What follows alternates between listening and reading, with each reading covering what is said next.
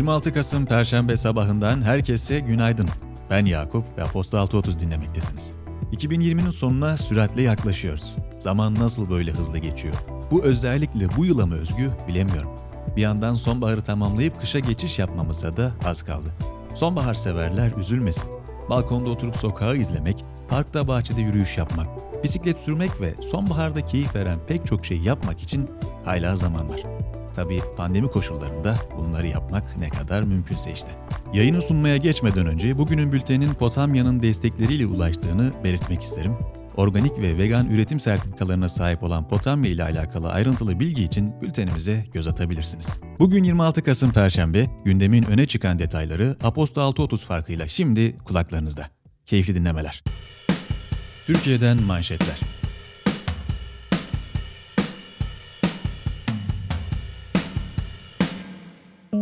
Covid-19 salgınının seyrine ilişkin açıklamalarda bulunan Sağlık Bakanı Fahrettin Koca, Türkiye'nin Ekim'in ikinci haftasından bu yana öncekilerden daha ciddi bir sınavda olduğunu, vaka sayılarının özellikle ülkenin batısında hızla arttığını ve İstanbul, Bursa, Kocaeli ve İzmir'in 3. zirveyi yaşadığını söyledi. Koca son bir haftada 15 ilde vaka sayılarının %50'nin üzerinde arttığını belirtirken son 24 saatte hastalığı hafif geçirenler dahil 28.351 vaka tespit edildiğini açıkladı. Koca, Türkiye'nin Aralık, Ocak, Şubat aylarında Çin menşeli Sinovac aşısından toplam 50 milyon doz alım yapmak için sözleşme imzaladığını söyledi. Borsa İstanbul'da BIST 100 endeksi dün %0,34 yükselişle günü 1325 puandan kapatarak rekor tazeledi. Analistler, Merkez Bankası ve BDDK gibi kurumların son haftalarda attığı adımların piyasalarda olumlu karşılık bulduğuna dikkat çekti. Reuters'ın dört kaynağa dayandırdığı haberine göre, Cumhurbaşkanı Recep Tayyip Erdoğan, eski Merkez Bankası Başkanı Murat Uysal'ın görevine son verme kararını kendisine ekonomiyle ilgili yapılan sunumların ardından aldı. Cumhurbaşkanlığı konuyla ilgili yorum yapmayı reddetti. Kaynaklar en az iki gün süren sunumlarda Türkiye'ye yapılan yabancı yatırımlar ve liradaki değer kaybı ile ilgili olumsuz tablonun Erdoğan'a aktarıldığını, Ayrıca Naci Ağbal ve bir grup üst düzey AK Partili yetkilinin kendisine döviz rezervlerinin durumuyla ilgili uyarılarda bulunduğunu söyledi. Bu gelişmeler üzerine 6 Kasım'da Murat Uysal'la görüşen Erdoğan, görüşmenin ardından birkaç saat içinde Uysal'ı görevden almaya karar verdi. Dün gerçekleştirilen Milli Güvenlik Kurulu toplantısının ardından yayımlanan bildiride Dağlık Karabağ bölgesindeki güncel jeopolitik durumun tüm yönleriyle ele alındığı belirtildi. Bunun yanı sıra bildiride Doğu Akdeniz'de Libya'ya yük taşıyan Türk bandıralı bir geminin durdurulmasına ilişkin İrini Harekatı kapsamında yapılan tek taraflı uluslararası hukuka ve müttefiklik ilişkilerine tamamen aykırı son müdahale şiddetle kınanmıştır. Meskur uygulamaya karşı her alanda gerekli adımlar atılacaktır ifadeleri yer aldı. Birleşik Arap Emirlikleri 18 Kasım'dan itibaren Türkiye dahil 13 ülkenin vatandaşlarına yeni vize verilmesini bir sonraki duyuruya kadar askıya aldı. Dünyadan manşetler.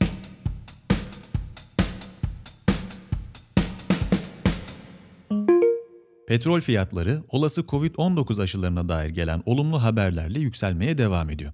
Önümüzdeki süreçte yakıt talebinde görülmesi beklenen artışla birlikte son 8 ayın zirvesine gelen Brent petrol fiyatları varil başına 48 dolar seviyesini geçerken WTI petrol fiyatları da varil başına 45 doların üzerine çıktı.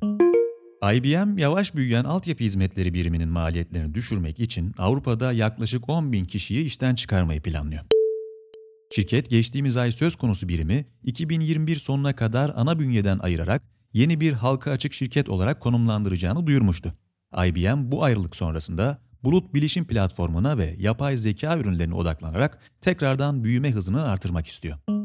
2020 Amerika Birleşik Devletleri Başkanlık seçimi, ülke tarihinde bugüne kadar en çok oyun kullanıldığı ve 1900'den bu yana katılım oranının en yüksek olduğu seçim oldu. Bunun yanı sıra seçimin kazananı Joe Biden 80 milyon oyla, mevcut başkan Donald Trump ise 74 milyon oyla ABD tarihinde en çok oy alan birinci ve ikinci aday oldular.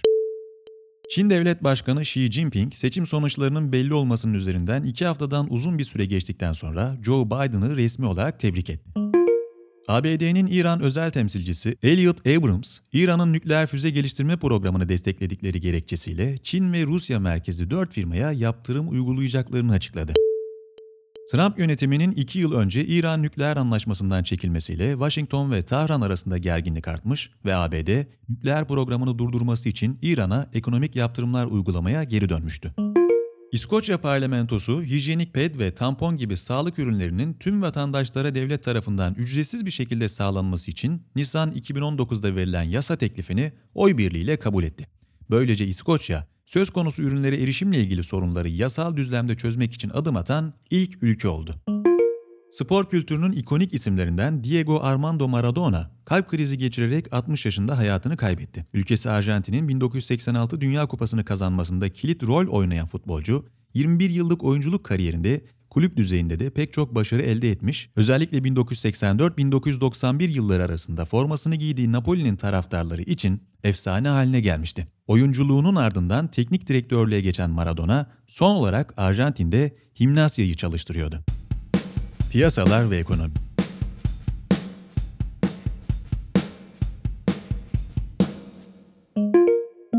Pandemi nedeniyle küresel ölçekte yaşanan ekonomik daralma birçok ülkeyi ciddi şekilde etkiledi. Nominal gayri safi yurt içi hasıla bakımından dünyanın en büyük üçüncü, satın alma gücü paritesi bakımından dördüncü ekonomisine sahip olan Japonya, son 30 yılda yavaş büyümeye bağlı düşük enflasyon ve düşük faiz oranlarıyla sönük bir sürecin içerisinde bulunuyor. Salgının etkisiyle uzun süreli durgunluktan korkan devletlerin kendi geleceklerini öngörebilmesi için Japonya'nın içinde bulunduğu bu ekonomik durum bir ders niteliğinde. Ülkede 14 yıllık Shinzo Abe döneminin ardından Eylül ayında başbakan seçilen Yoshihide Suga da ülkesini ekonomik durgunluktan kurtarmak için arayışlar içinde. Japonya'nın onlarca yıllık deneyimi bir toplumun düşük faiz oranlarıyla nasıl yaşayabileceğine dair bir şablon sunuyor. Japonya Merkez Bankası'nın eski yöneticilerinden Hiroshi Nakaso, Avrupa'daki ülkelerin şu anda Japonya'nın sorunları olarak görülen sorunlarla karşı karşıya kaldığına inanıyor. Nakaso, Avrupa'nın Japonya'nın izinden gitmeyeceğini düşünse de son 30 yıllık dönemde ülkenin yaşadığı deneyimin pandemiden etkilenen tüm ülkeler için ipuçları sunduğunu belirtiyor. 1980'lerin sonunda ülkenin borsa endeksi Nikkei 38.957 seviyesine çıkarak rekor kırmış ve ekonomi yıllık %4 büyüme göstermişti.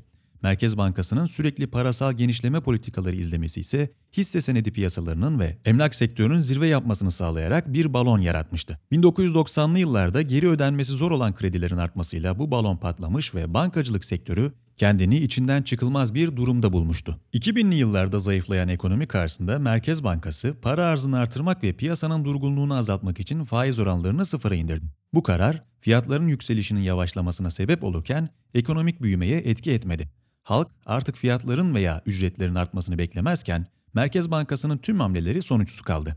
1990'dan bu yana Japonya'da ortalama yıllık reel büyüme %0,8 olurken enflasyon ise %0,4 oldu. Hakan Emre Çiftkaya'nın Japonya ekonomisi bir vaka çalışması başlıklı yazısının diğer detaylarına bültenimizden ulaşabilirsiniz. İş Dünyası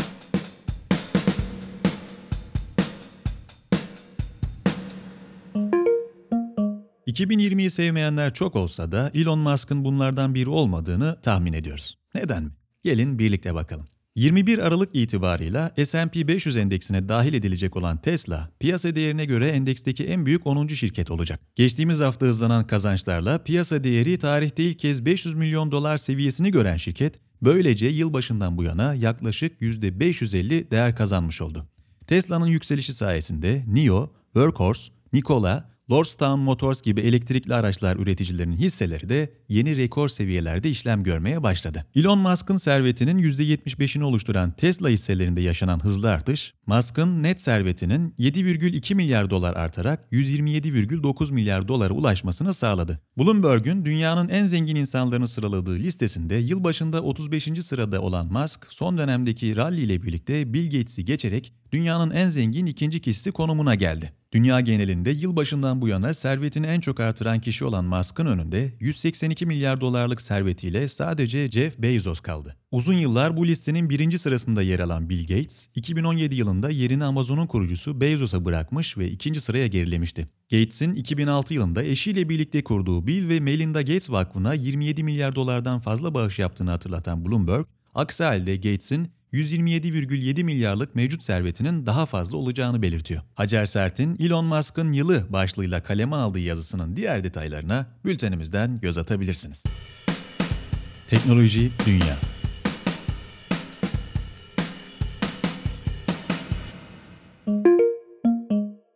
Instagram ve Snapchat TikTok'u kopyalamaya çalışırken Twitter'da artık her yerde olan ve Snapchat'in öncülüğünü yaptığı kaybolan hikayeler formatını yayımladı. Çok yakında günlük doom scrolling dozumuzu almak için hangi uygulamayı kullandığımızın bir önemi kalmayacak. Doom scrolling ekran başında distopik haberlerin özümsenmesine ayrılan aşırı miktardaki zaman. Yıllarca kendisinden ödünç alınan özelliklerin kurbanı olan Snapchat bu kez ödünç alan oldu. Snapchat'in yeni ürünü Spotlight, TikTok'un çok başarılı olduğu kısa video alanında doğrudan rekabet etmeyi hedefliyor. Snapchat, içerik üreticilerini Spotlight'a katılmaya teşvik etmek için pek de küçük olmayan bir havuç kullanıyor. Şirket, yılın geri kalanında en viral videoları yapacak olan içerik üreticilerine günlük 1 milyon dolar vereceğini duyurdu. Türkiye'deki pek çok sosyal medya kullanıcısının dikkatini çekeceğini düşündüğüm Hande Gülsert'in hangi sosyal medya kullanıcısıyım başlığıyla yazdığı bu yazının detayları için bültenimize göz atmanızı öneririm.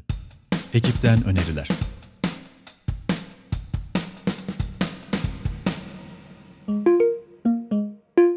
Gıda atıklarını nasıl değerlendirebiliriz? Atık yönetiminin etkin yolları nedir? Gıda atıklarını azaltan teknoloji çözümleri geliştiren ve satılamayan gıdaları ekonomiye, çevreye ve topluma kazandıran Fazla Gıda'nın kurucusu Olcay Silahlı, Yapı Kredi Geleceği Konuşalım kanalına konuk oluyor. Türkiye'de gıda atığı konusu ve dünyayı bekleyen geleceğe ilişkin farklı konular podcast serisinin Gıda Atığı ve Atık Yönetimi başlıklı bölümünde masaya yatırılıyor.